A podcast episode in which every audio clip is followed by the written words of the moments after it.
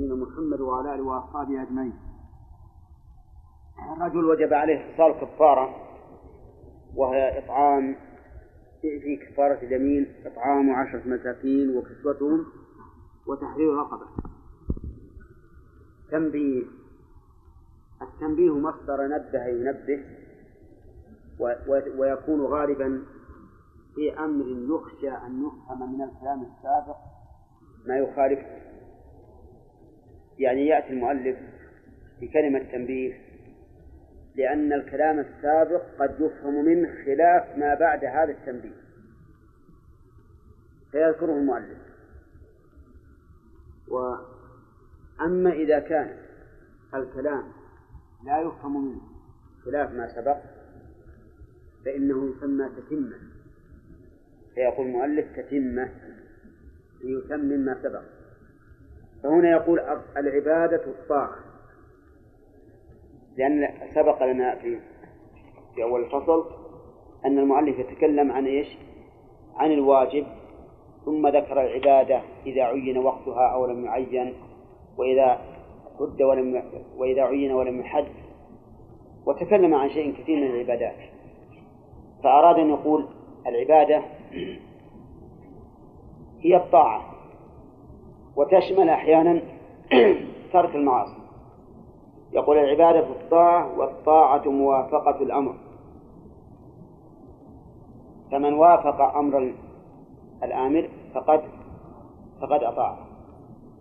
ولكن هل يشترط مع ذلك نية الطاعة؟ بحيث لو فعلها مع غفلة فإنه لا يقال إنه مطيع.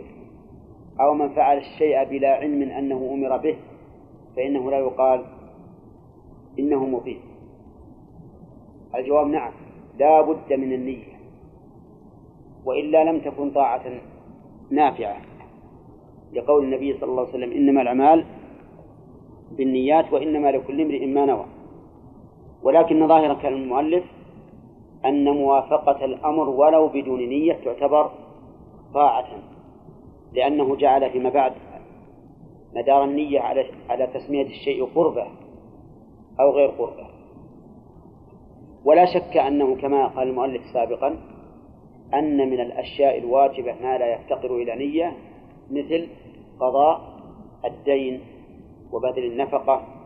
فهذه تبرأ بها الذمة وإن لم ينوي الطاعة موافقة الأمر ويشمل الأمر الواجب والأمر المستحب. فمن صلى صلاة الظهر وصفناه بأنه مطيع ومن صلى راتب الظهر وصفناه بأنه مطيع ونصف صلاة الظهر بالطاعة وراتبة الظهر بالطاعة. ولكن أحيانا يعبر العلماء بالتطوع ويريدون به ما سوى الواجب. ولهذا عب في الفقه قالوا باب صلاة التطوع ولم يذكروا فيها الفرائض. مع أن التطوع في الأصل فعل الطاعة سواء كانت واجبة أو غير واجبة. نعم. قال الله قال المؤلف والمعصية مخالفته مخالفة إيش؟ الأمر. ويشمل قوله مخالفة الأمر الوقوع في النهي وترك المأمور. فكله معصية. فالسارق مثلا عاصي والزاني عاصي وآكل الربا عاصي لأن هؤلاء كلهم وقعوا في نهي. وتارك الصلاة آه، وتارك الزكاة عاصي لأنه ترك أمرا. العاق لوالديه عاصي لأنه لا أو فعل نهيا نهى عن عقوق الأمهات. نعم. ما يخالف. وترك أيضا آه، آه، البر الذي هو مأمور به. فالحاصل أن المعصية مخالفة الأمر سواء كانت مما نهي عنه أو مما أمر به. بفعله فيتركه. قال وكل قربة طاعة. كل قربة فإنها طاعة. يعني كل فعل يتقرب به الإنسان إلى الله فهو طاعة. ولا عكس. يعني ليس كل طاعة قربة. فقضاء الدين مثلا طاعة. لكن هل هو قربة؟ لا. إن نواه الإنسان ونوى بقضاء الدين امتثال أمر الله والتقرب إليه صار قربة وإلا فلا. وإنما قال ولا عكس لهذا السبب لأن الإنسان قد يفعل الأمر الذي أوجب الله عليه بدون نية التقرب وتبرأ به الذمة ولكنه لا يسمى قربة وتفصيل ذلك أن يقال ما فعله العبد مما بينه وبين ربه.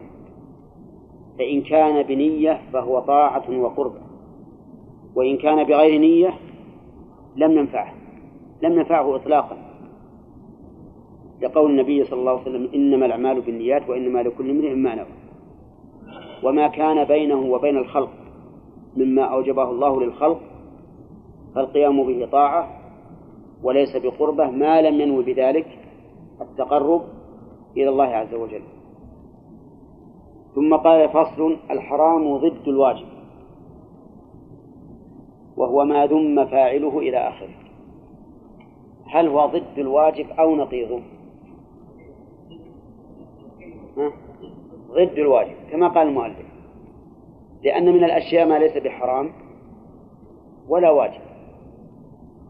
والضدان هما اللذان لا يجتمعان ويرتفعان والنقيضان هما اللذان لا يجتمعان ولا يرتفعان. فإذا قلنا الحرام نقيض الواجب لازم أن لا, أن لا تخلو الأشياء إما من حرام وإما من واجب. وهذا خلاف الواقع. فتعبير المؤلف بقول ضد الواجب واضح أنهما لا يجتمعان ولكن ربما يرتفعان ويكون الشيء ويكون الشيء لا واجبا ولا حراما. وهو ما ذم فاعله. ولو قولا يعني ولو كان قولا. وعمل قلب يعني ولو كان أيضا عمل قلب شرعا متعلق بذم. يعني أن الواجب وما ذم شرعا فاعله سواء حتى لو كان قولا أو أو عمل الحرام نعم. أن الواجب وما ذم فاعله شرعا حتى الحرام نعم. الحرام هو ما ذم فاعله شرعا ولو كان عمل قلب أو قول لسان. عرفتم؟ فخرج بقوله ما ذم فاعله خرج به الواجب والمندوب والمباح والمكروه سيأتي الكلام عليه. هل يذم فاعله أو لا؟ وخرج بقول و... نعم. ودخل بق... و... ودخل بقوله فاعله ما أشار إليه في قوله ولو قولا وعمل قلب. وإنما أشار بقوله ولو قولا لأن الفعل قسيم القول. والقول ليس قسما منه. فأفادنا المؤلف بقوله ولو قولا أن الفعل هنا يشمل حتى قول اللسان الذي هو عمل اللسان وحتى عمل القلب. طيب. الفعل كشرب الخمر مثلا. القول كالقذف والغيبة عمل القلب كالرياء وشبهه. كل هذا داخل في قولنا ما ذم فاعله وقوله شرعا احترازا مما ذم فاعله عرفا. فإن الشيء قد يذم فاعله عرفا ولا يذم شرعا. والمدار على الشرع. وعبر بعضهم عن الحرام بتعبير أوضح من هذا. فقال ما نهى الشارع عنه على وجه الإلزام بالترك ما نهى الشارع عنه على وجه الإلزام بالترك. وهذا أوضح وأبين وربما يكون أدق من كلام المؤلف لأن المؤلف كم أتى بكلمات وكم أتى بشيء من التعطيل فالأحسن أن يقال إن الحرام ما نهى عنه الشارع على وجه الإلزام بالترك. فخرج بقوله ما نهى عنه الشارع الواجب والمندوب والمباح لأن الشارع لم ينهى عنه. وخرج على وجه الإلزام بالترك المكروه لأن الشارع نهى عنه لا على وجه الإلزام بالترك. قال ويسمى محظورا. ومنه قولهم باب محظورات الإحرام. يعني المحرمات فيه. ويسمى ممنوعا يعني أنه قد يعبر عن الحرام بالممنوع. فيقال يمنع الإنسان من كذا وكذا وكذا يعني أنه حرام عليه. ويسمى مزجورا يعني مزجورا عنه. وكذلك معصية وذنبا وقبيحا وسيئة وفاحشة وإثما وحرجا وتحريجا وعقوبة. إذا كل هذه الأسماء كلها أسماء للحرام. ويعبر عما تعدد لفظه واتحد معناه بماذا؟ بالمترادف. فهذه كلها ألفاظ مترادفة على معنى واحد. نعم. على نبينا محمد وعلى آله وأصحابه أجمعين. ما هو الحرام؟ عن واحد لا بعينه. يجوز النهي عن واحد لا بعينه. يعني بأن يكون النهي عن شيئين على التخيير. عن شيئين على التخيير. يعني بأن أقول اجتنب كذا أو كذا. فهنا النهي عن واحد لا بعينه. فيخير الإنسان فيهما. يعني إن شاء ترك نمرة واحد وإن شاء ترك نمرة اثنين. لأنه نهي عن أحدهما لا بعينه. ثم ضرب المؤلف مثلا ننظر فيه.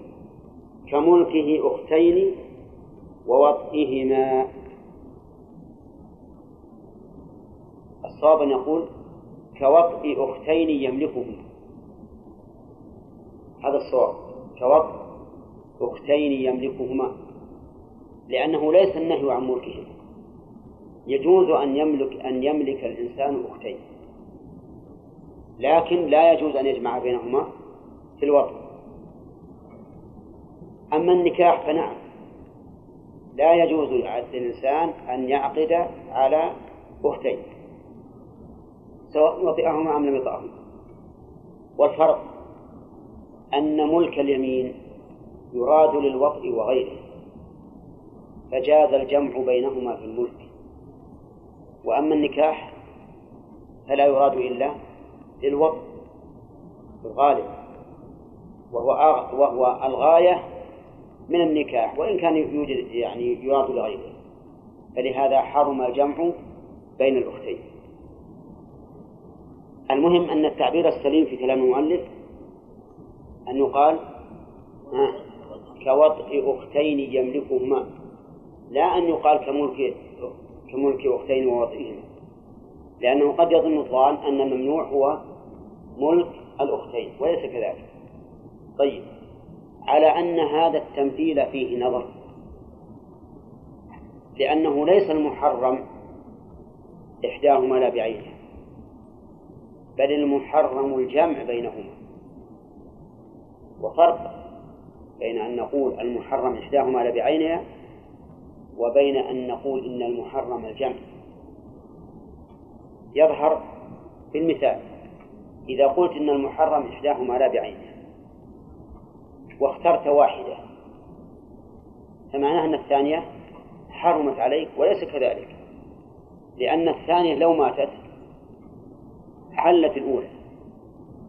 ولو قلنا إن المحرم واحد لا بعينه لبقي تحريم الثانية التي لم تخترها. مع أن تحريمها لا يبقى. وكما أن هذا فاسد من حيث المعنى كما رأيتم فهو غير موافق لتعبير القرآن. لأن الله قال وأن تجمعوا بين الأختين ولم يقل وإحدى الأختين لو كان محرم إحداهما بعينها لقال الله تعالى وإحدى الأختين. ولكن الله قال وأن تجمعوا بين الأختين. تجمع بين الأختين. إذا ما مثال التحريم إحداهما لا بعينه مثل أن يقول الشارع يحرم عليك واحدة من هذه الأشياء. يحرم عليك واحدة من هذه الأشياء. فهنا المحرم إيش؟ واحد لا بعينه. وإذا كان المحرم واحدا لا بعينه ف... فإنه لا يجمع أكثر من واحد.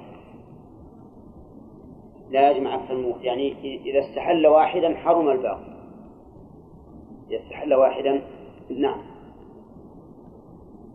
أعود مرة ثانية. إذا كان المحرم واحدا لا بعينه فإنه يجب عليه اجتناب الجميع.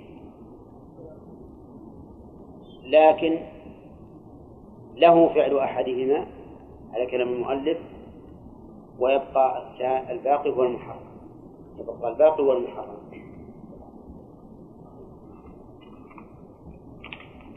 فيه فيه نظر. فيه نظر. طيب يقول ولو اشتبه محرم بمباح وجب الكف إذا اشتبه محرم بمباح وجب الكف ولا يحرم المباح.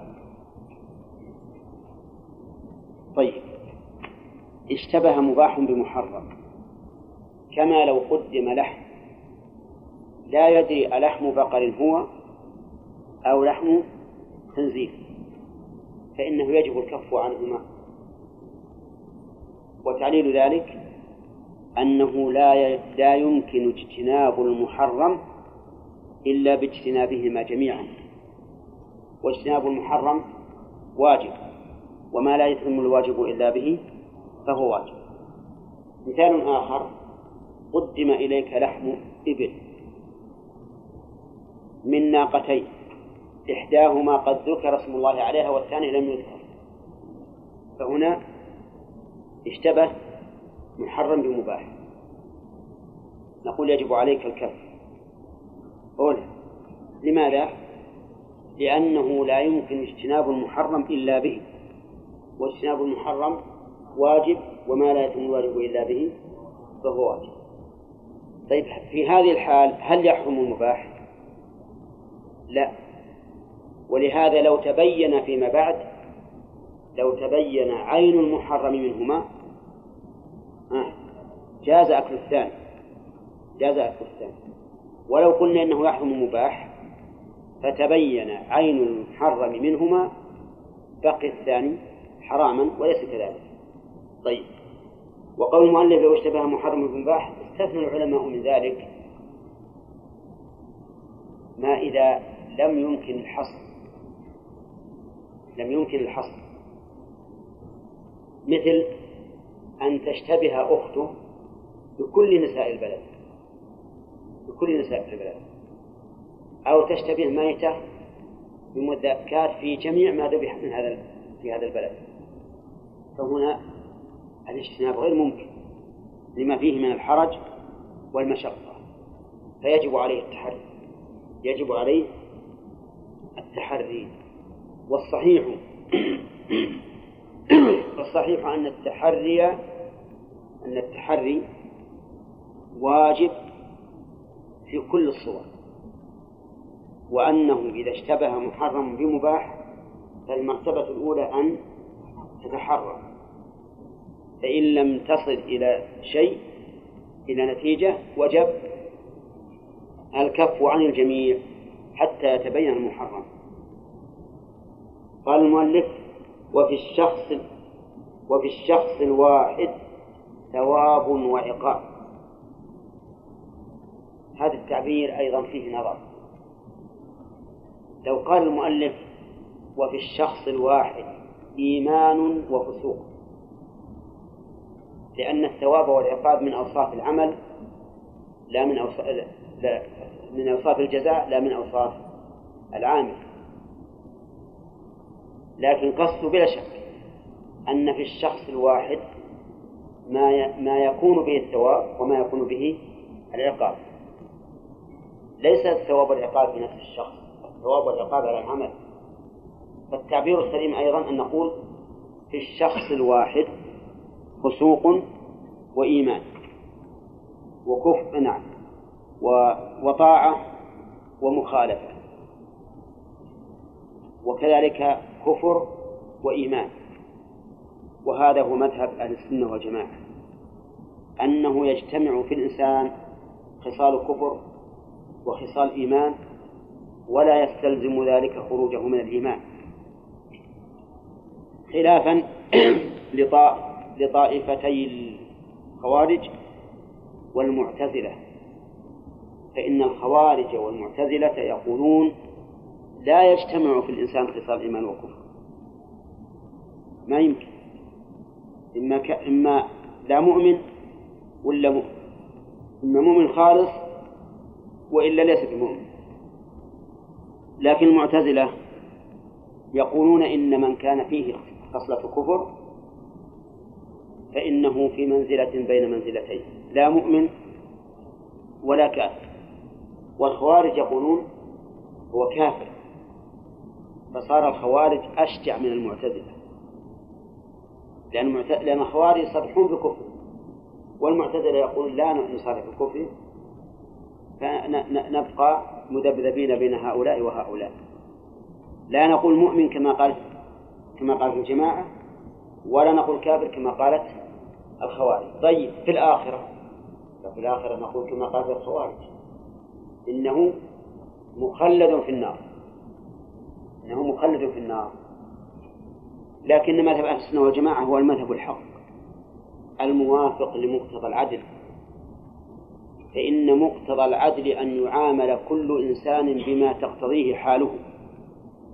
والإنسان الذي فيه إيمان وكفر نقول أنت في خصال الإيمان مؤمن وفي خصال الكفر كافر ويجتمع الإيمان والكفر ولكن ليس الإيمان المطلق وليس الكفر المطلق. لأن الكفر المطلق لا إيمان معه والإيمان المطلق لا كفر معه لكن إيمان ناقص وكفر ناقص. قال والفعل الواحد بالنوع منه واجب وحرام. الفعل الواحد بالنوع منه واجب وحرام وبالشخص فمن جهة واحدة يستحيل ومن جهتين لا يستحيل.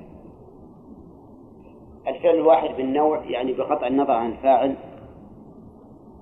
منه واجب ومنه حرام.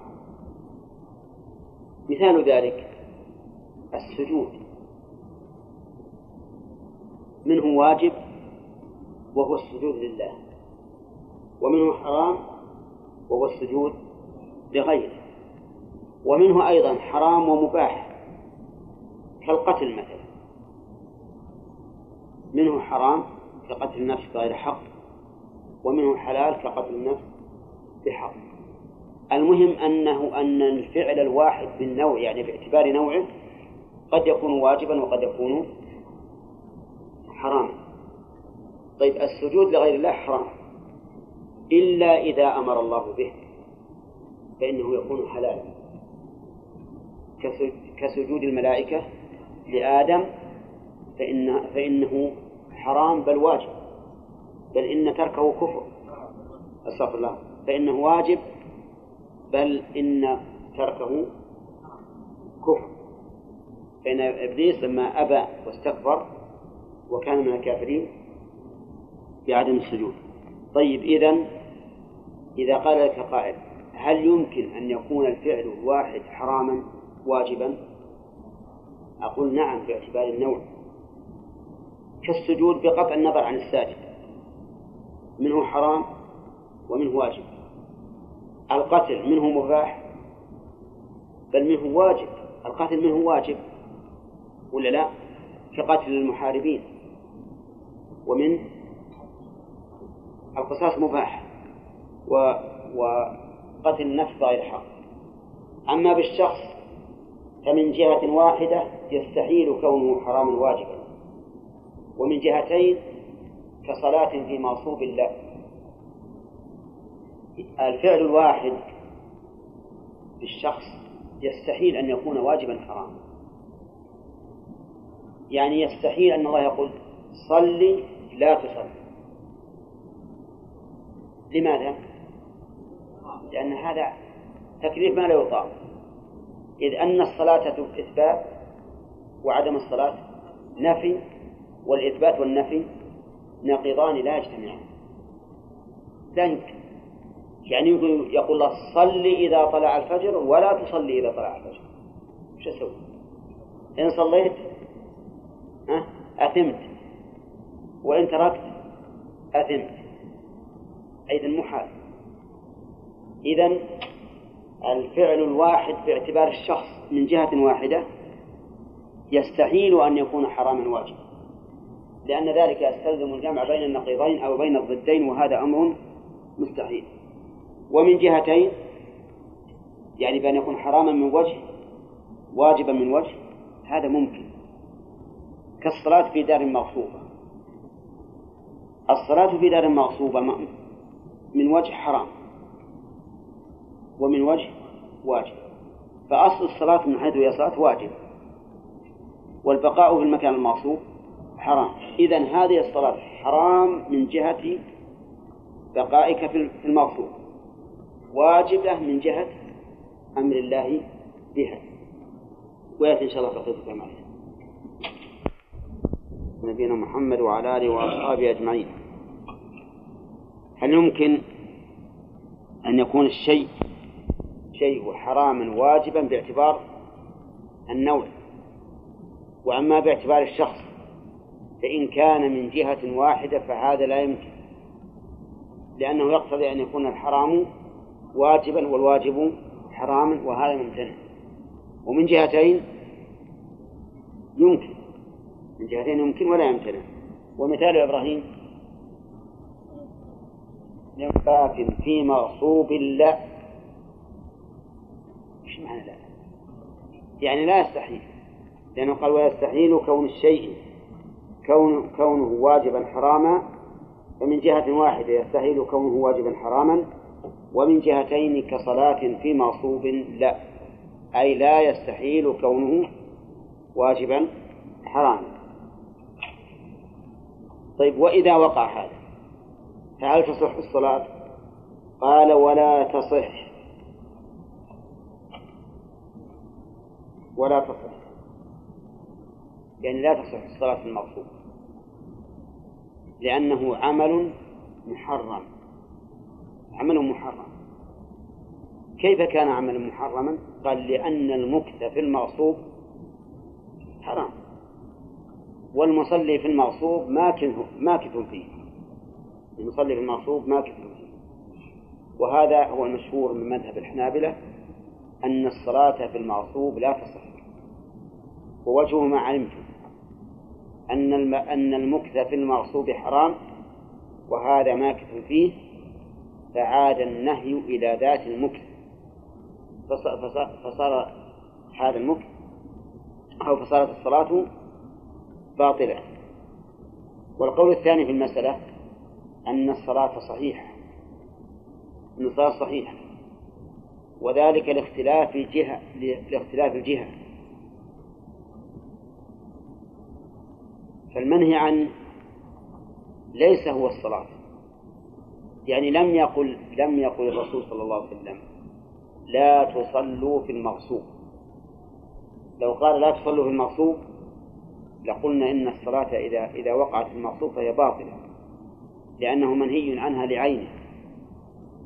لكن لكن المحرم هو الغصب. المحرم هو الغصب. أما الصلاة فلا فلا فلم يقع عنها النهي. فلما اختلفت الجهة صارت الصلاة صحيحة. وهذا القول رحمك الله هذا القول هو الصحيح. أن الصلاة في المغصوب صحيحة لكنه آثم. آثم بماذا؟ بالمكث والغصب. لا بالصلاة. وبناء على ذلك قال ولا يسقط الطلب بها ولا عندها. ولا يسقط الطلب. أي طلب؟ أي طلب الشارع. أن نصلي لا يسقط بهذه الصلاة التي صليت في المفروض. وعلى هذا فالطلب باق. فيؤمر الإنسان بإعادة الصلاة لأنه لا زال الطلب باقيا ولم تبرأ ذمته فلا بد أن يصلي. قال لا يحصل الطلب بها ولا عندها. أما قول لا يسقط بها فواضح يعني أنك إذا صليت في المغصوب فإن الطلب لا يسقط بذلك. ولم تزل مطالبا بالصلاة. وأما قوله ولا عندها فهو رد لقول من قال إنه يسقط الطلب لكن لا بها بل عندها. وإنما تحاشى هذا القائل أن يقول بها لأنها على زعمه عمل محرم والمحرم لا يسقط الطلب به ولكن يسقط عندها. والذي يقول يسقط عندها كالذي يقول إن الصلاة تصح. لأنه إذا سقط الطلب وقلنا إن هذا الرجل الذي صلى في المغصوب لا يطالب بإعادة الصلاة فإن ذلك يعني أنها صحيحة. وعلى كل حال فالأقوال ثلاثة الآن. قول بأنها تصح ويسقط الطلب بها وقول بأنها لا تصح ولا, ولا يسقط الطلب بها والقول الثالث لا تصح ويسقط الطلب عندها لا بها ولكن هذا فيه تناقض. فإنه إذا سقط الطلب ولو عندها فإن لازم ذلك أن تكون صحيحة. ولا عندها؟ نعم. إيش؟ كيف؟ عندها يقول ما يسقط الطلب بها بالفعل. لأن هذا الفعل حرام. لا يجوز أن أن يمكث في المغصوب. وإذا كان حراما فإنه لا يمكن أن أن نقول إن السقط إن الطلب سقط به. وكيف يسقط الطلب بحرام؟ فقال هذا القائل أنا لا أقول بها. أتحاشى أن أقول بها ولكن أقول سقط سقط عنده وهو يشبه قول من أنكر الأسباب. وقال إن حصول الشيء بالسبب لم يحصل إلا عنده لا به. فإذا مثلا ألقيت شيئا في النار واحترق. لا يقول إنه احترق بالنار. احترق عند النار. وإذا رميت حجرا على زجاجة ثم انكسرت. يقول إن الكسر لم يحصل بالحجر لكن حصل عنده. شو الكلام هذا. هذا يقول إنه لا يسقط الطلب بها لأنها محرمة ولكن يسقط الطلب عندها. يسقط الطلب عندها. أنا أقول كيف؟ ما ما معنى عندي إياها. السبب مؤثر تأثيرا مباشرا في المسبب. أتدرون لماذا قالوا يحصل الشيء عنده لا به؟ قالوا لأننا لو قلنا يحصل به لأشركنا بالله عز وجل حيث جعلنا للأشياء تأثيرا. ومعلوم أن الذي يخلق هو الله. فأنت إذا جعلت هذا الحجر لما ضرب الزجاجة انكسرت إذا جعلت الانكسار بضربه فمعناه أن هذا الحجر كسر الزجاجة والكسر إيجاد. والموجد من؟ هو الله. إذا كل من أثبت تأثيرا مباشرا بالأسباب فهو مشرك. على زعمنا نحن نقول إن ما حصل به في إرادة الله. فالله عز وجل هو الذي جعل هذا الشيء مسببا أو سببا لهذا الشيء. ولو شاء الله عز وجل لم يجعله سببا. فهذه نار إبراهيم عليه الصلاة والسلام نار محرقة. وهل أحرقت إبراهيم؟ لا. بل قال الله لها كوني بردا وسلاما على إبراهيم ولم تحرق. فالذي جعل الأسباب تؤثر في مسبباتها هو الله عز وجل. وإذا قلنا إن السبب مؤثر فإننا لم نزل نقول إن الخالق هو الله عز وجل. طيب. قال وتصح توبة خارج منه فيه. منه يعني من المقصود. فيه في المغصوب هذا رجل غصب أرضا. غصب أرضا ولما دخل هذه الأرض علم أنه أنه تملكها. لما صار في نصفها ندم. ندم على ذلك. وقال استغفر الله وأتوب إليه. اللهم إني نويت أن أرد الأرض إلى صاحبها. تصح توبته؟ طيب. الآن مشكل. يبي يستعمل الأرض. وش فيه؟ يمشي فيها. يمشي فيها. فما ما ماذا نعمل؟ يقول مؤلف إن توبته تصح ولم يعص بخروجه. وقال بعض العلماء توبته تصح ويعصي بخروجه. وعلى هذا فلا بد أن يجدد توبة ثانية. إذا انتهى من الأرض ماشي منها جدد توبة لأي شيء؟ للخروج. للخروج. لا نقول إنها تصح التوبة بمجرد توبته وهو في وسط الأرض لأن إلى الآن ما تخلى منها. لا تخل... لم يتخلى منها. ولكن الصحيح ما قاله المؤلف لأن خروجه هذا للتخلص من من الحرام. فهو كما لو أن المحرم أصابه طيب فغسله فإنه سوف يباشره بيده. فهل يأثم بذلك؟ لا لأنه يريد التخلص وكان الإنسان يستنجي بالماء فيباشر النجاسة بيده. هل هذه المباشرة حرام؟ لا لأنه يريد يريد أن يتخلص. فهذا الرجل الذي خرج من المغصوب نقول إنه لا يأتم بهذا الخروج لأنه يريد أن يتخلص. طيب تأتينا مسألة أيضا أشكل من هذه. قال والساقط على جريح إن بقي قتله ومثله إذا انتقل إن انتقل يضمن الساقط على جريح. هذا إنسان سقط على إنسان. جريح ولا ولا غير جريح؟ المهم المؤلف جاء بجريح لأن الغالب أن الجريح هو الذي يموت إذا سقط عليه إنسان. هذا شخص سقط على إنسان. إن بقي عليه مات. وإن تحرك لجل يروح عنه مات. فماذا يصنع؟ إن بقي على جريح مات وإن تحرك ينتقل منه مات وش يا هداية الله؟ ها؟ هذا واحد سقط على إنسان نائم. إنسان نائم سقط عليه واحد. من من سقف أو من درجة مثلا؟ نعم. إن بقي إن بقي إن بقي على الإنسان هذا مات الإنسان وإن قام يتخلص مات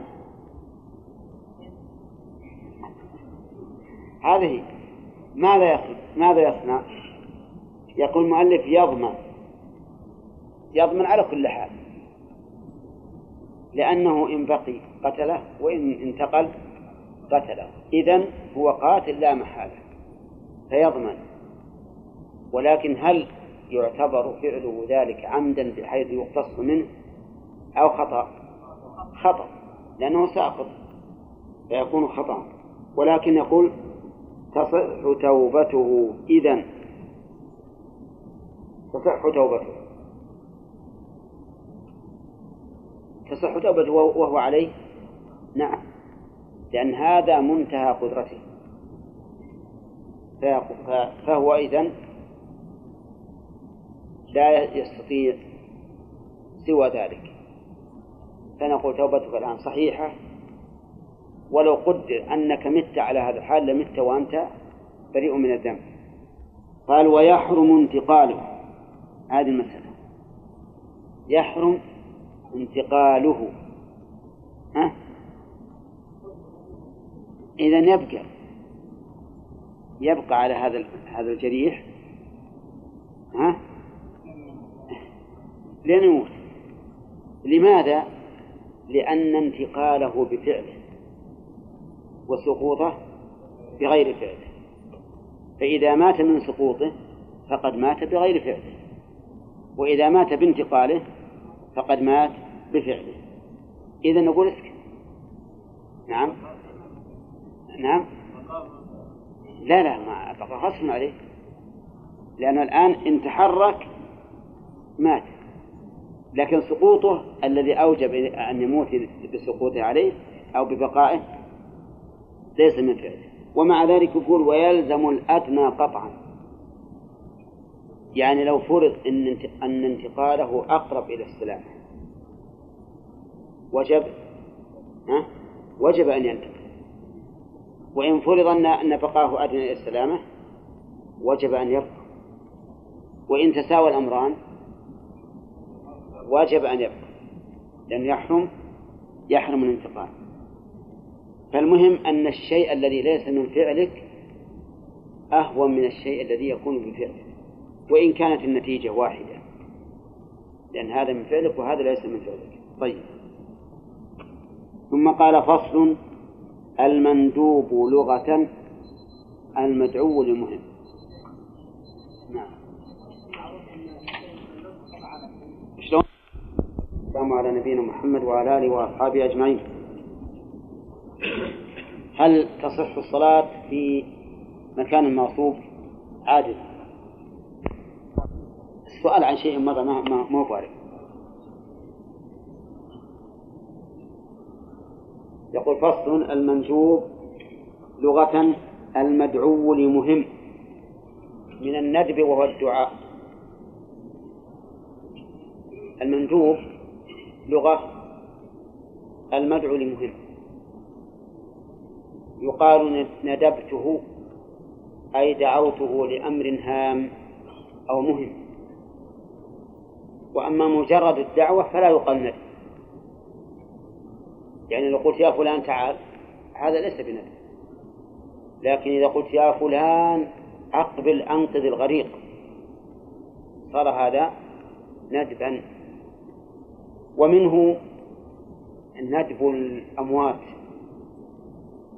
عند المحزونين بهم.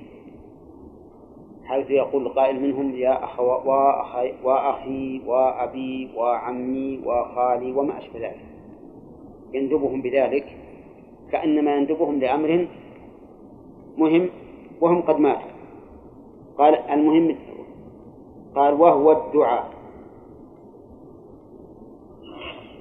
يعني أن الندب هو الدعاء. لكن الدعاء لإيش؟ لأمر هام لأن المندوب هو المدعو لمهم فالدعاء لمهم هو الندب. قال من الندب وهو الدعاء. وشرعا ما أثيب فاعله ولو قولا وعمل قلب ولم يعاقب تاركه مطلقا. طيب.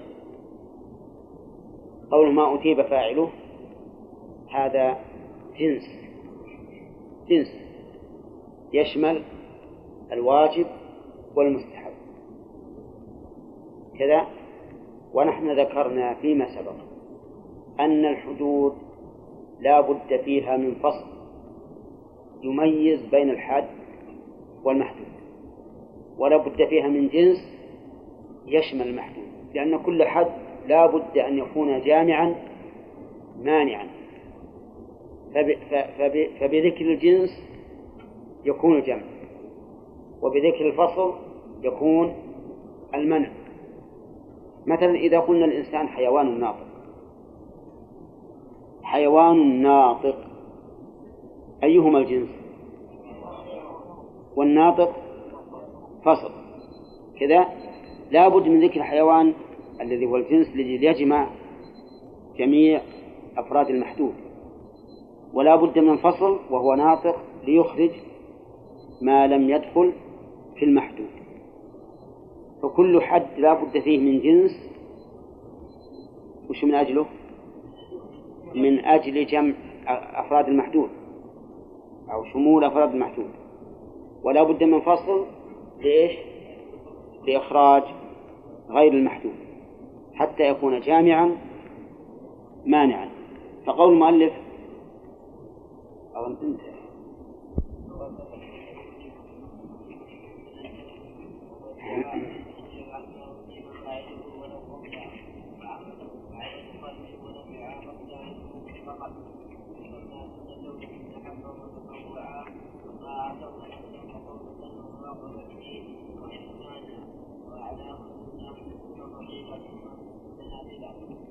بسم الله الرحمن الرحيم. الحمد لله رب العالمين. والصلاة والسلام على نبينا محمد وعلى آله وأصحابه أجمعين.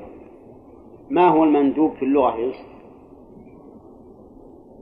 مثاله. مثاله. طيب. إيه، مأخوذ من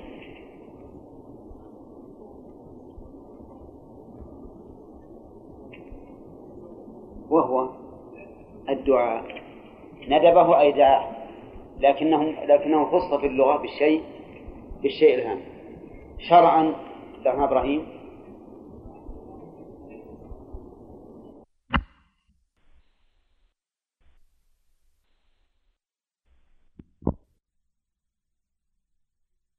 الإيمان في اللغة التصديق.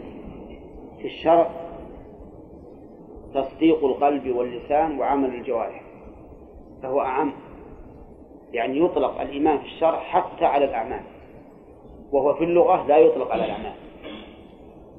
هنا يقول شرعا يعني في الشرع ما أثيب فاعله ولو قولا وعمل قلب. يعني ولو كان قولا مثل التسبيح والتحميد والتكبير. هذا قول. عمل قلب مثل الخشوع في الصلاة. على القول بأن الخشوع سنة. هذا عمل قلب. نعم. وإنما قال المؤلف ولو قول وعمل قلب لأنه يقول ما أثيب فاعله. ما إيش؟ ما أثيب فاعله. فخاف أن يتوهم المتوهم أن الفعل يخرج به القول وعمل القلب. وقول المؤلف ولم يعاقب تاركه مطلقا.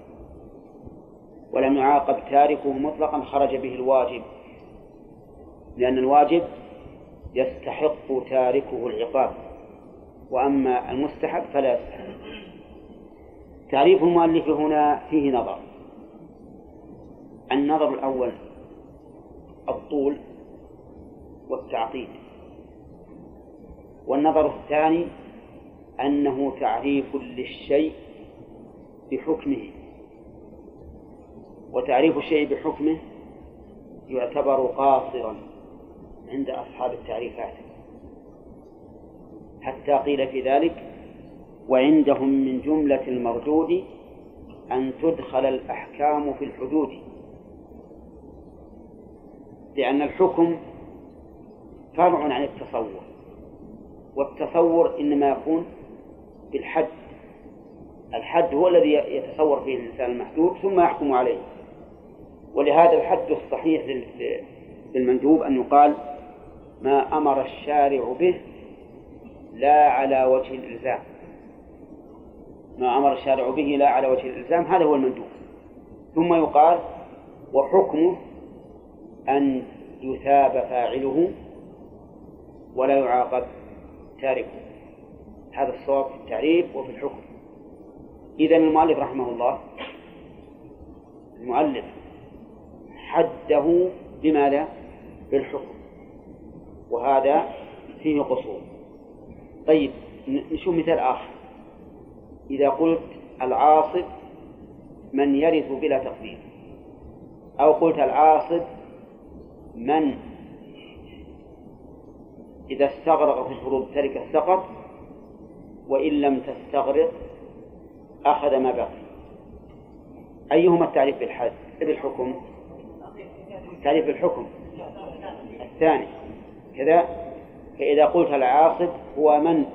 إذا استغرق في الفروض التركة سقط وإذا بقي شيء أخذه فهذا تعريف خاص. لماذا؟ لأنه تعريف بالحكم. فالصواب أن تقول العاصب من يرث بلا تقدير. من يرث بلا تقدير.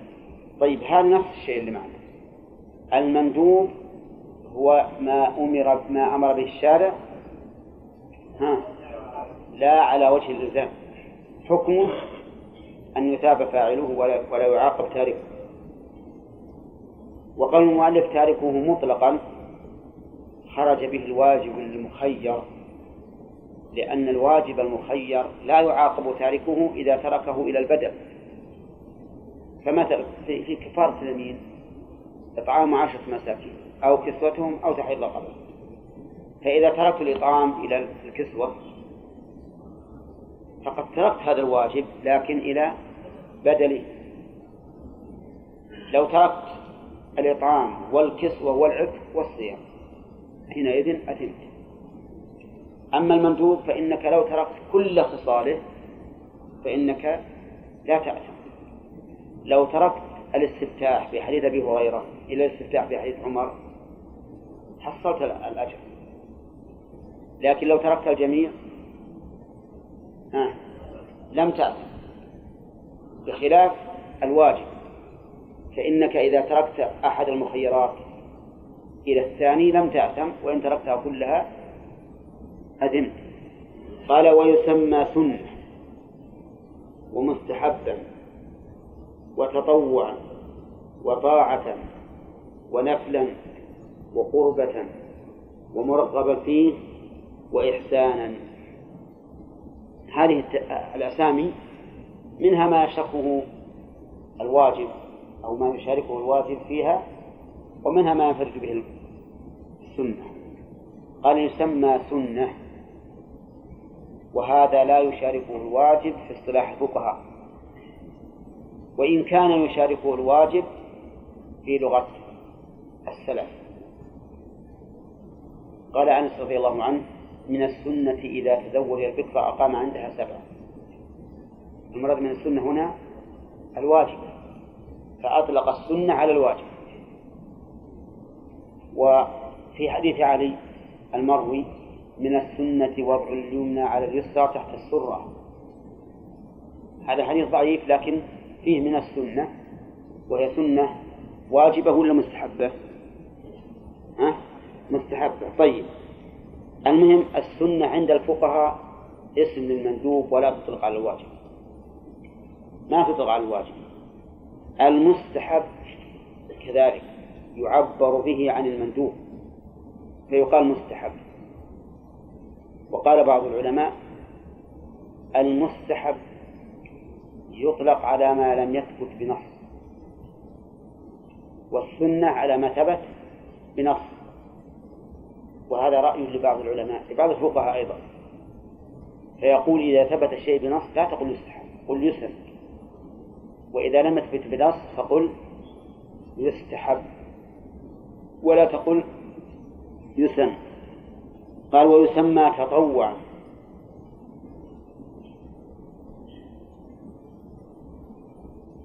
نعم يسمى تطوعا. وهل يطلق على الواجب التطوع؟ ها؟ الأصل يطلق على الواجب فإنه يسمى تطوعا ويسمى طاعة أيضا. قال الله تعالى إن الصفا والمروة من شعائر الله فمن حج البيت أو اعتمر فلا جناح عليه الطوف بهما ومن تطوع خيرا وهنا يشير إلى إلى السعي بين الصفا والمروة وهو ركن من أركان الحج والعمرة. ويسمى أيضا قربة. يسمى طاعة. وكذلك الواجب يسمى طاعة لكن في اصطلاح الفقهاء إذا قالوا إنه طاعة فإنما يريدون به إيش؟ المندوب. قال ويسمى قربة. ونفلا. نعم. نفلا يطلق عليه على المندوب النفل ولا يسمى به الواجب لأن النفل مأخوذ من من الزيادة. النفل يعني الزيادة. ومن الليل فتهجد به نافلة لك أي زيادة. والزيادة عن الواجب هو المستحب.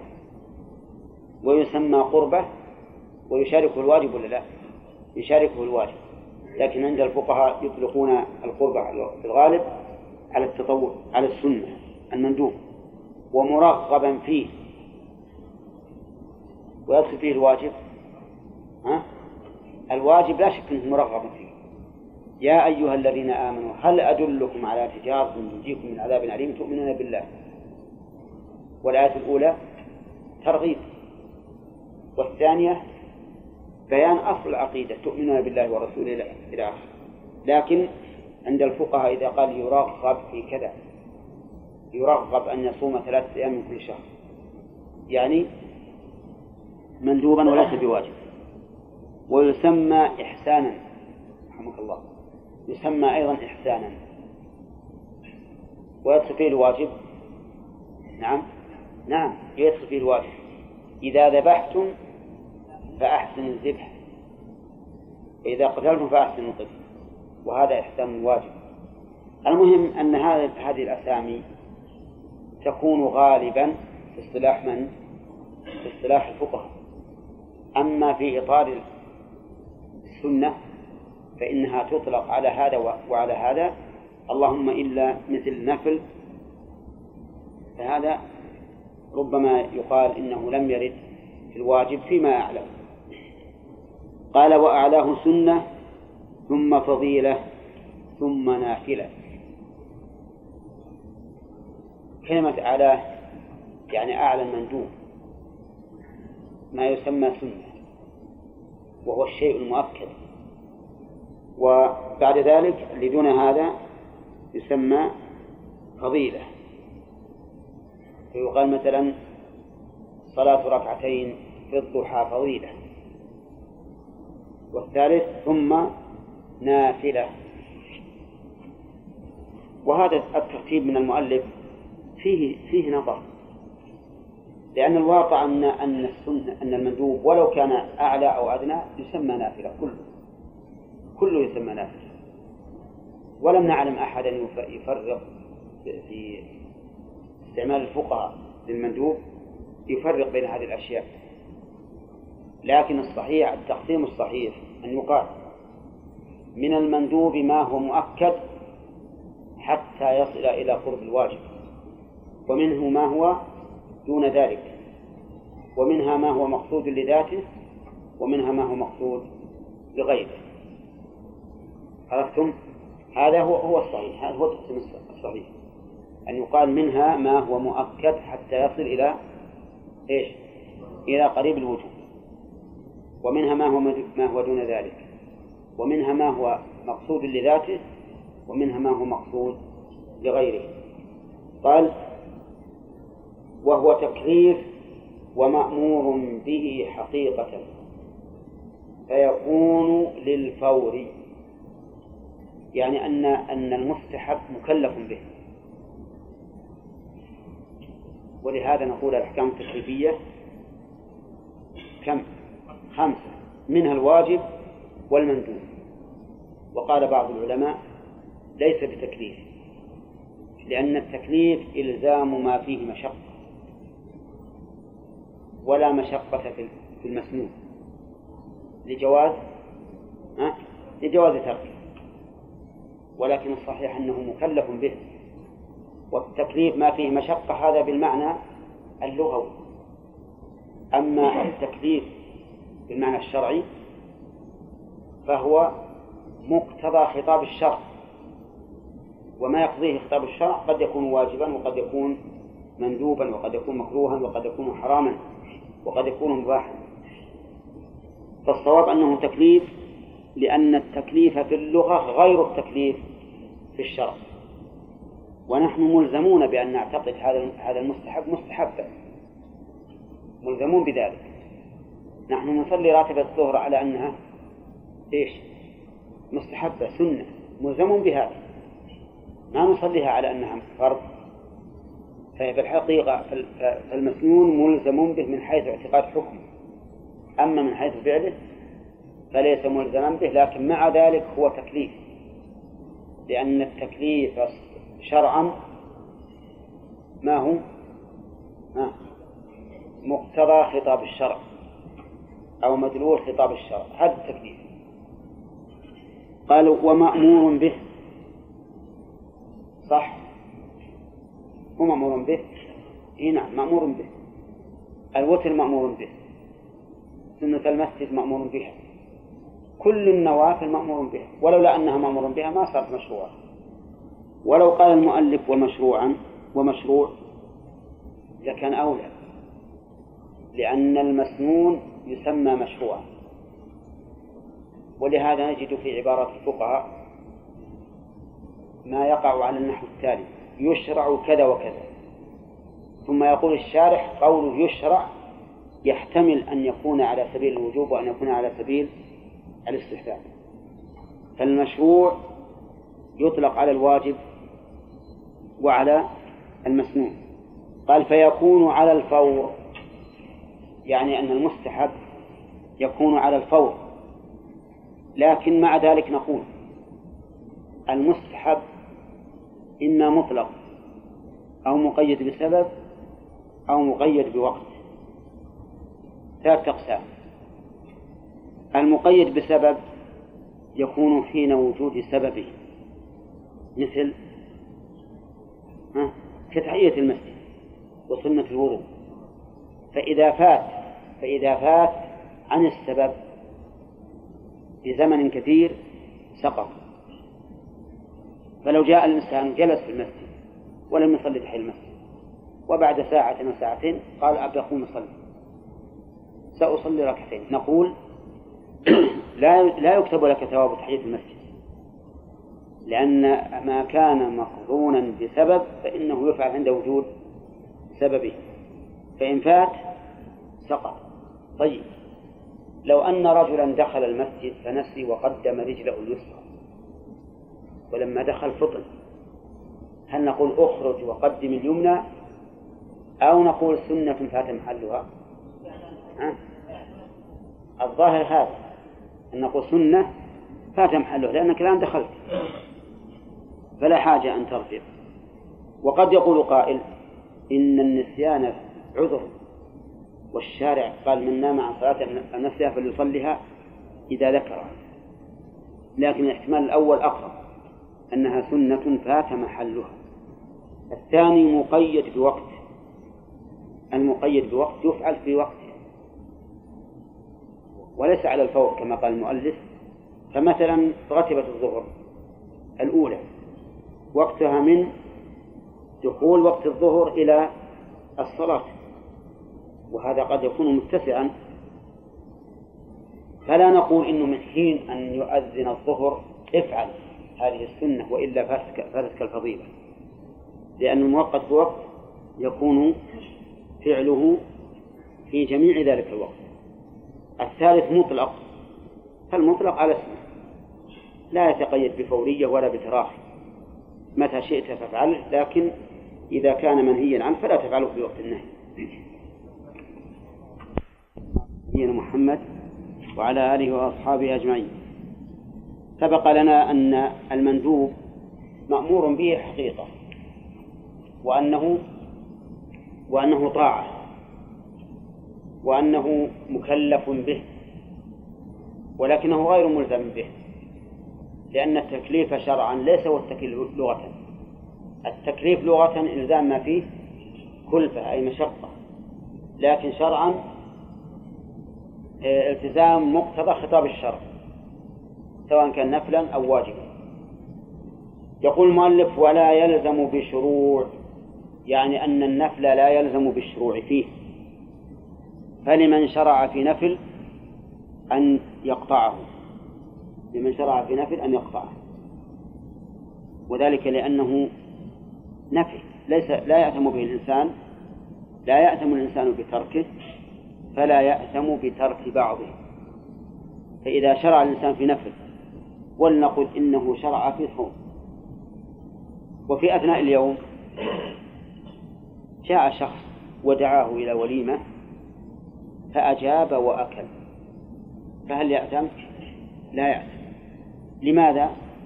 لأن النفل يجوز قطعه إنسان آخر شرع في نافلة الصلاة وفي أثناء الصلاة قرع الباب عليه صاحبه فقطع الصلاة يجوز ولا لا؟ ها؟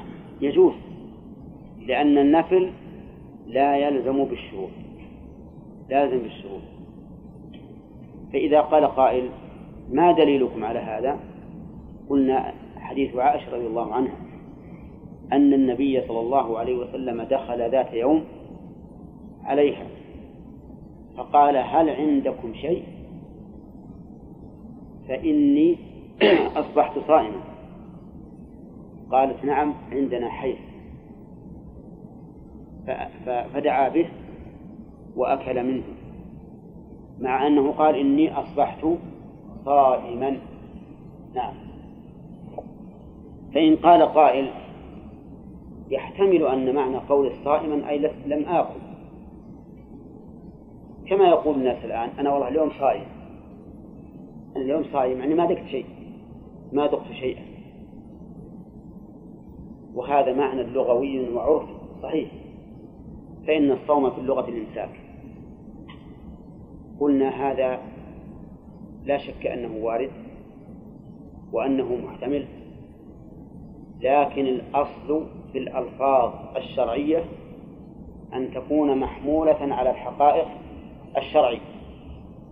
والصوم في الحقيقة الشرعية التعبد لله عز وجل بالإمساك عن المفطرات من طلوع الفجر إلى غروب الشمس.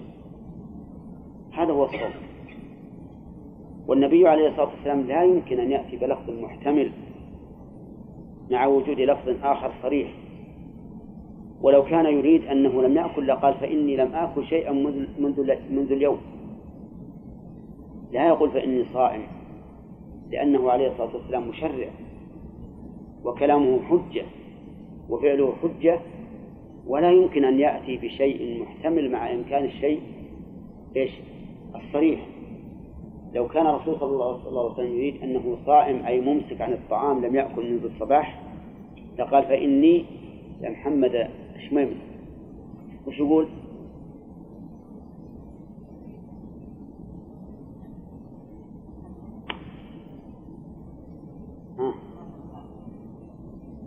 أين؟ لقال فإني لم آكل منذ الصباح مثلا واضح؟ طيب فإذا قال قائل على بماذا تجيبون عن قوله تعالى وأطيعوا الله وأطيعوا الرسول ولا يا أيها الذين آمنوا أطيعوا الله وأطيعوا الرسول ولا تبطلوا أعمالكم. ولا تبطلوا أعمالكم. فنهى عن إبطال العمل. وأعمال جمع مضاف فيشمل كل عمل.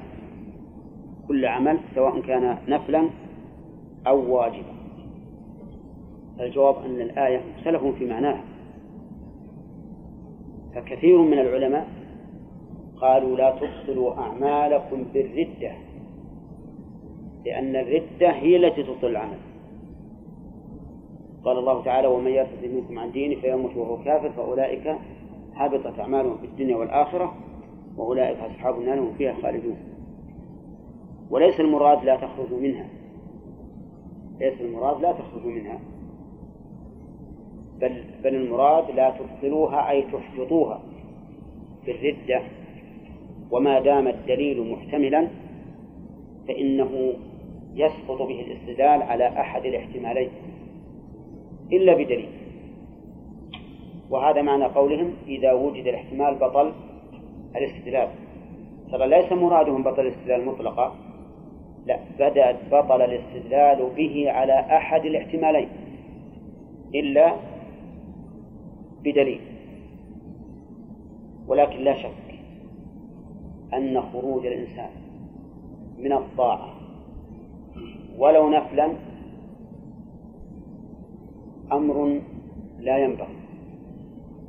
ولهذا قال الفقهاء رحمهم الله يكره لمن شرع في نفل أن يقطعه إلا لغرض صحيح. لغرض صحيح. وهذا القول هو المتعين. ولا ينافيه كلام المؤلف لأن المؤلف يقول ولا يلزم بالشروط. الذي نفى هو اللزوم. لكن لا يعني ذلك أن قطعه والمضي فيه على حد سواء. بل نقول إن الشارع في نفل لا يكره له أن يخرج منه إلا لغرض صحيح. ما الغرض الصحيح؟ أن ينتقل إلى ما هو أفضل. أن ينتقل إلى ما هو أفضل. مثل أن يشرع في نافلة يشرع في نافلة وهو لم يصلي الفريضة. فيحضر جماعة يصلون هذه الفريضة. فهنا يقطع النفل. لماذا؟ من أجل إدراك الجماعة. كذلك إذا أقيمت الصلاة وهو في نافلة ولم ولم يصلي الركعة الأولى فإنه يقطعها لأنه ينتقل من من نفل إلى فرض وهو أفضل. كذلك لو فرض أنه صام وفي أثناء اليوم طرأ عليه عمل صالح أفضل من الصيام.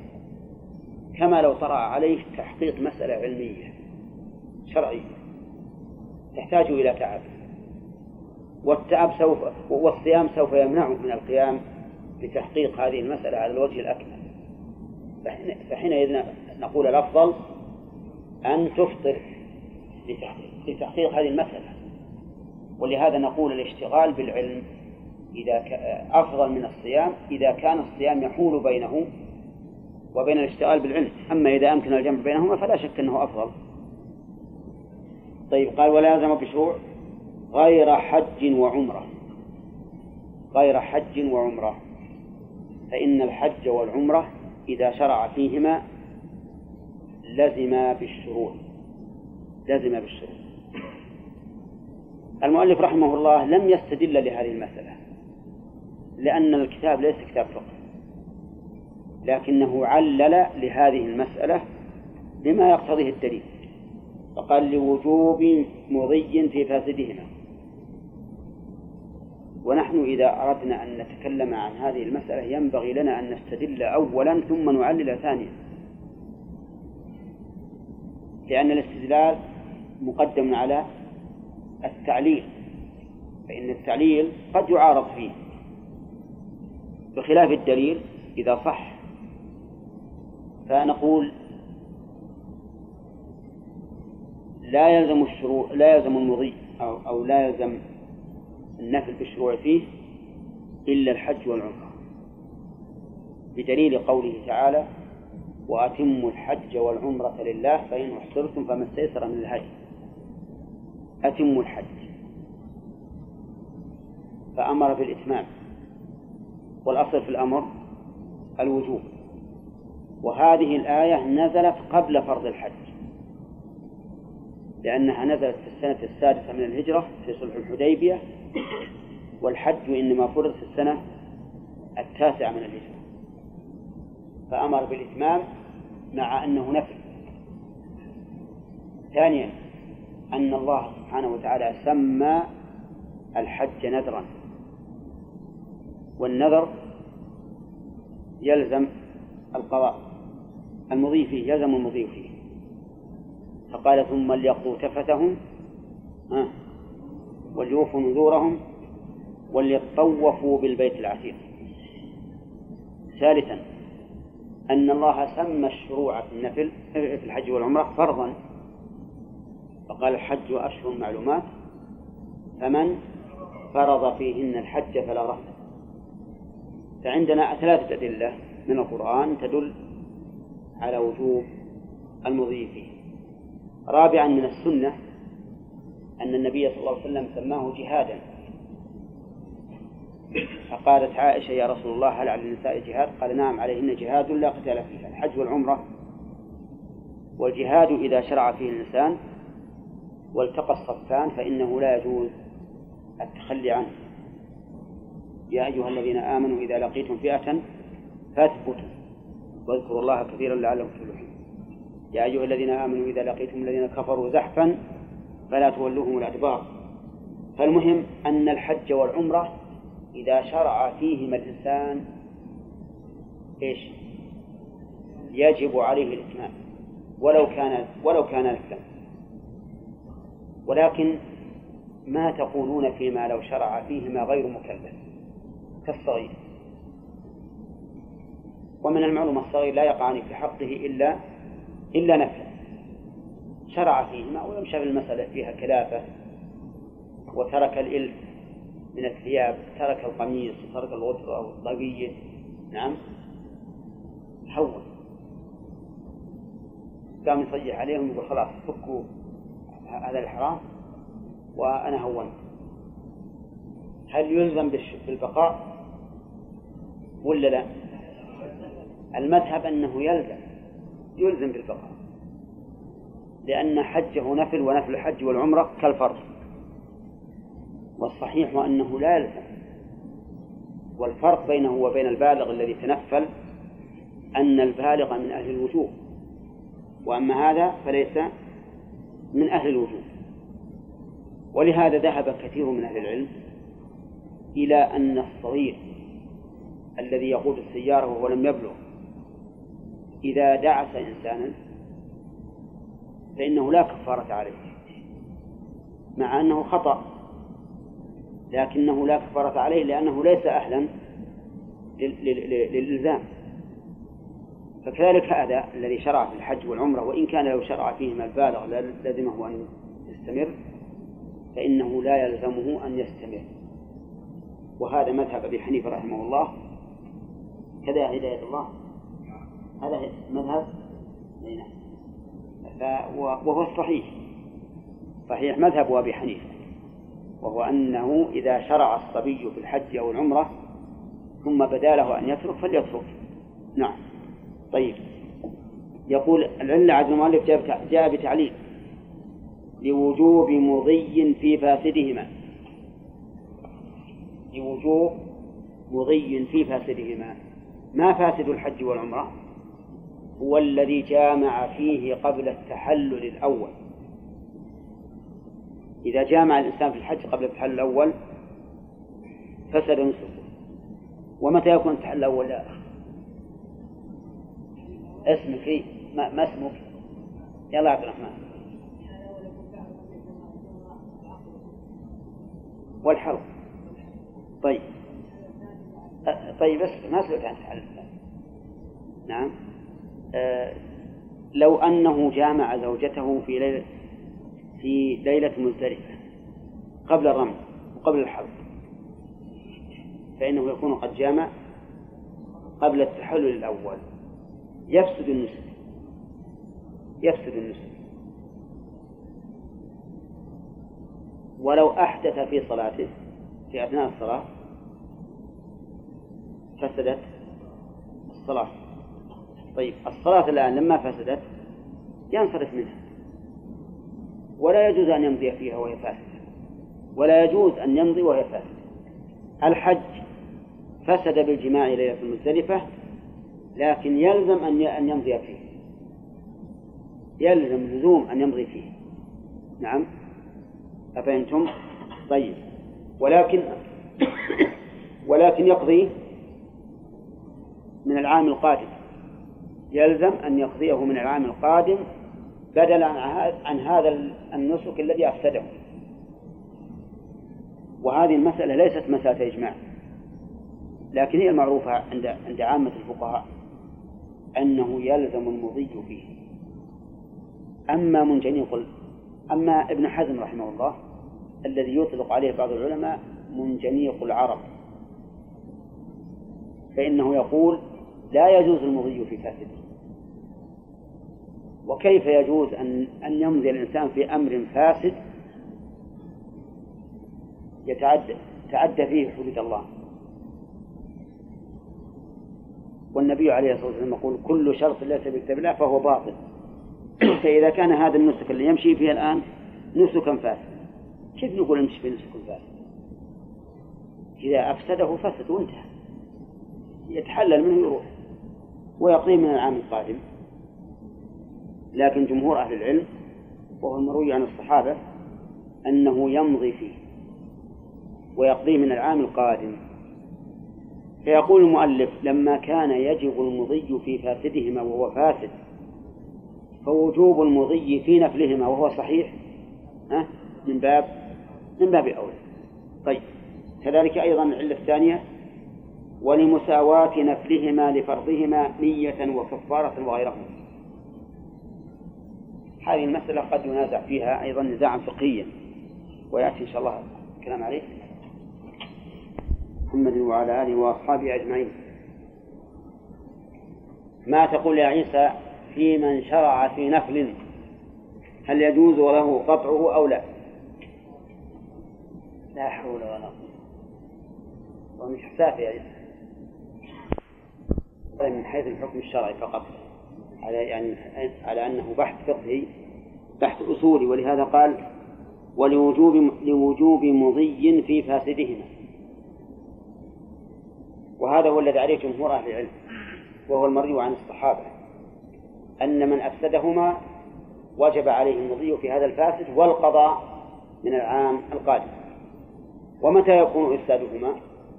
يكون بالجماع قبل التحلل الأول مثل أن يجامع الحاج في ليلة مزدلفة قبل أن يرمي ويحلق فهذا أفسد حجه ويجب عليه المضي فيه وقضاؤه من العام المقبل.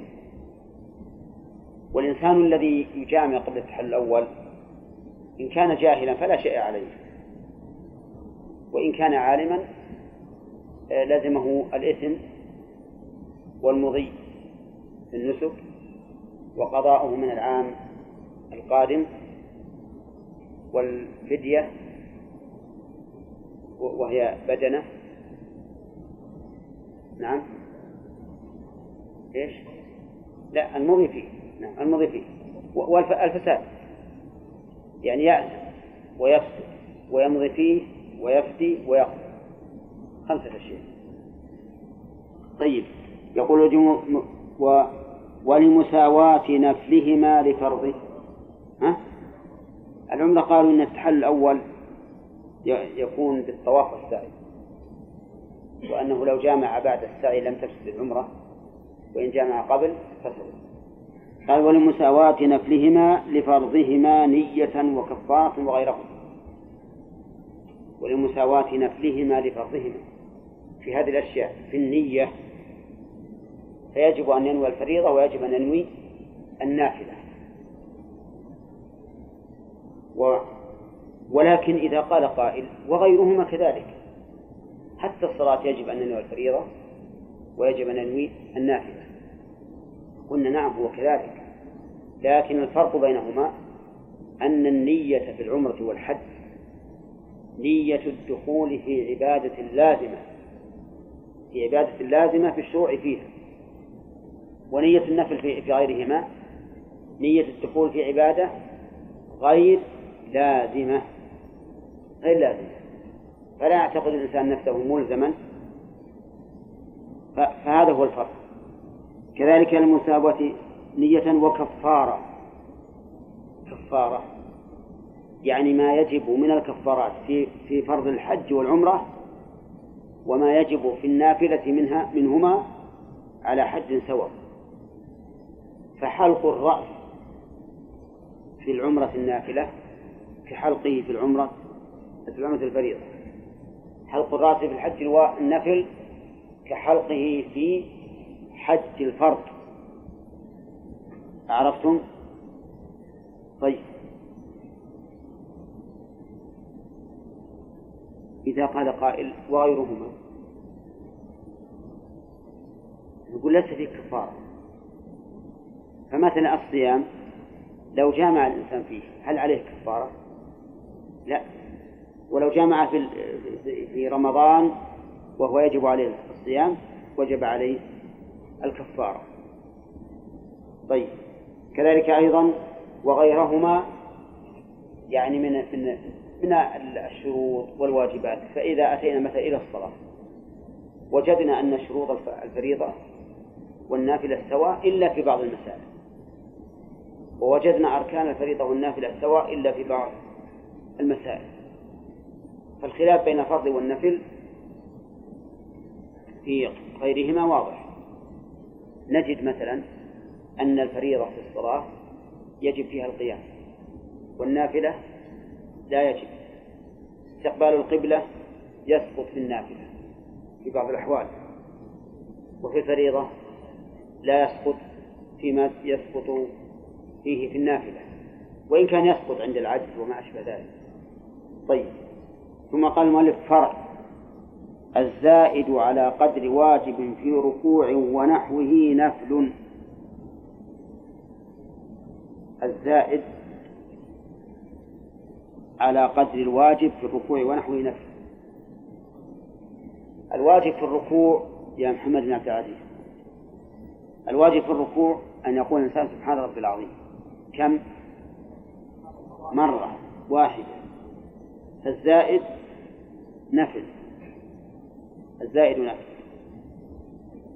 وقيل بل الزائد فرض. الزائد فرض.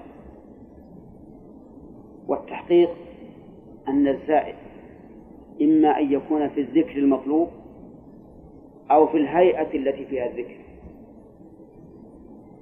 أما في الهيئة أما في الهيئة وهي الركوع فيمكن أن نقول إن الزائد ينسحب عليه حكم الفرض لعدم التميز بينه وبين إيش؟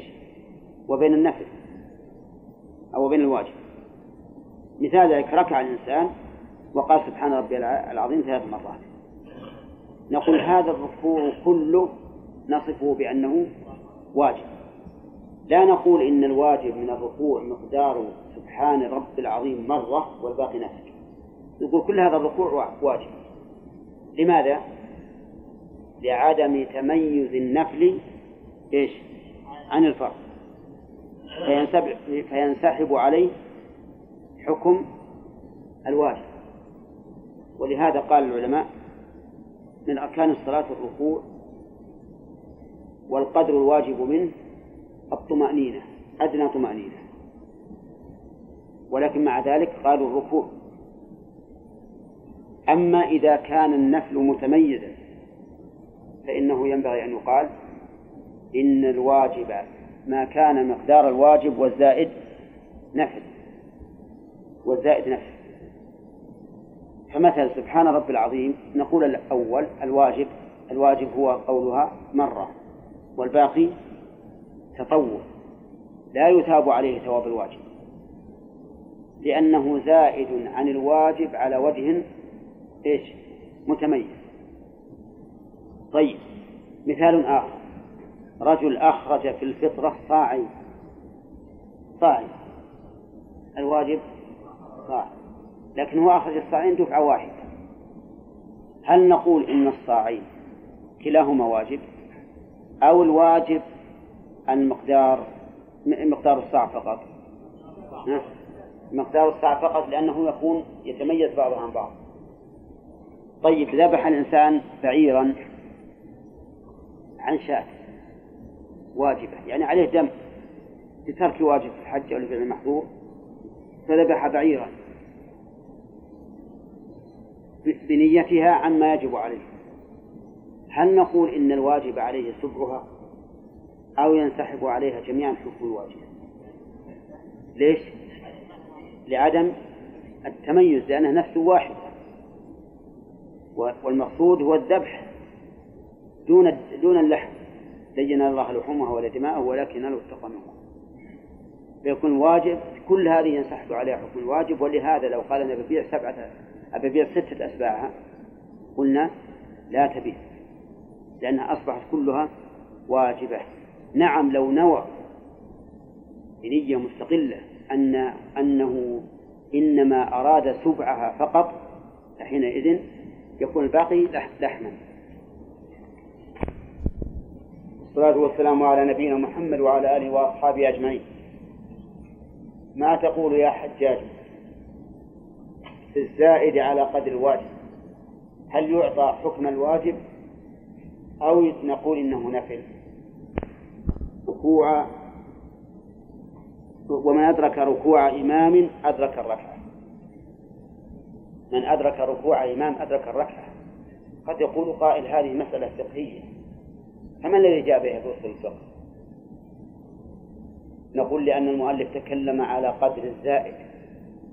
على القدر الزائد عن الواجب. هل هو نفل أو واجب؟ فقال هو إنه إيش؟ قال إنه نفل. إذا قال إنه نفل يبقى عندنا إشكال وهو أن المأموم إذا أدرك ركوع الإمام في آخر الركوع وقلنا إن الزائد على قدر الواجب نفل. صار في هذا إشكال. عرفتم؟ طيب. لأن الواجب من الركوع على كلام المؤلف ما كان بقدر الطمأنينة. الواجب من الركوع ما كان بقدر الطمأنينة. لو أنه ركع واطمأن ثم رفع صح ركوعه ولا لا؟ صح ركوعه. الزائد على قدر الطمأنينة على كلام المؤلف نفل فإذا جاء مأموم وأدرك الإمام في الزائد على قدر الطمأنينة فهل نقول إنه أدرك الركعة؟ ها؟ يقول المؤلف إنه أدرك الركعة. يقول المؤلف إنه أدرك الركعة. ولو كان بعد القدر الواجب. نقول له إذا قلت ذلك فقد وقعت في إشكال لا يمكنك الانفصال عنه. وهو أن نقول إذا كان نفلا ثم جاء المأموم وأدركه. فإن ركوع المأموم واجب. ركوع المأموم واجب. والزائد على قدر الواجب عندك نفل فيلزم من ذلك ائتمام المفترض بإيش؟ بالمتنفل. فإما أن تقول بجواز ذلك بجواز ائتمام المفترض بالمتنفل وإما أن تقول بأن الزائد على قدر الواجب في الركوع ينسحب عليه حكم الواجب. واضح؟ يعني هذا يلزم هذا. لكنه رحمه الله صار في كلامه شيء من التناقض. قال إن الزائد نفل وإذا أدركه المأموم فقد أدرك الواجب. فقد أدرك الواجب. ونحن نقول ونحن نقول إن القول الصحيح الالتزام في الأمرين جميعا أو بالأمرين جميعا. أي أننا نلتزم فنقول إن ما زاد على قدر الواجب في الركوع ينسحب عليه حكم الواجب. ونقول أيضا إن ائتمام المفترض بالمتنفل جائز ولا بأس به. فنحن نلتزم الأمرين جميعا. أما هو فإنه لا يلتزم الأمرين جميعا ومع ذلك يقول إذا أدرك الركوع أدرك الركعة. أما من الناحية الفقهية